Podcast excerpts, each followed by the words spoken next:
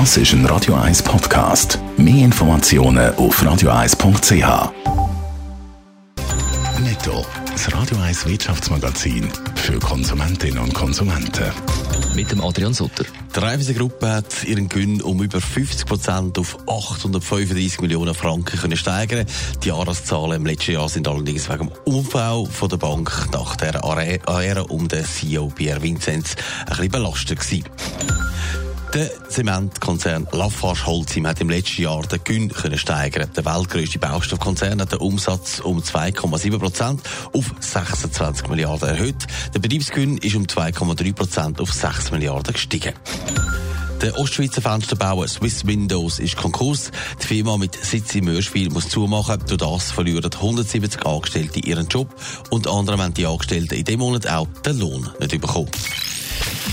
Ja, bei der Raiffeisenbank haben wir sich heute Morgen kaum können warten, um die Medienmitteilung mit den Jahreszahlen zu verschicken. Adrian Sutter, positiv sieht das aus? Ja, die Bankengruppe hat den Gewinn um über 50 Prozent können steigern, wie vorher schon gehört. Allerdings muss man auch sagen, dass die Geschäftszahlen im letzten Jahr nicht so gut sind. Nach der Affäre um den ehemaligen Chef, der Pierre Vinzenz, hat sich die Bank ja neu aufgestellt und das hat auch Geld gekostet. Trotzdem ist der Erfolg natürlich beachtlich. Der Gesamtertrag der Bank ist allerdings leicht zurückgegangen auf 3 Milliarden Franken. Das ist Prozent weniger. Wie schaut die Bankengruppe in Zukunft? Ja, für das laufende Jahr rechnen Raiffeisen mit einem stabilen Geschäftsgang und das in einem anspruchsvollen Umfeld, wie sie in der Mitteilung heisst. Man geht unter anderem von einem tieferen Wachstum im Hypothekargeschäft aus. Die Zinsen dürften auch tief bleiben. Die Bank hat auch einen Fünfjahresplan angekündigt. Der soll Mitte Jahr vom Verwaltungsrat abgesegnet werden und verabschiedet werden.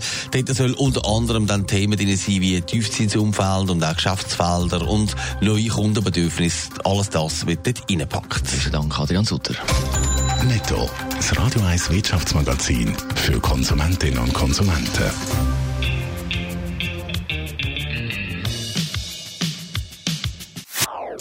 Das ist ein Radio 1 Podcast. Mehr Informationen auf radio1.ch.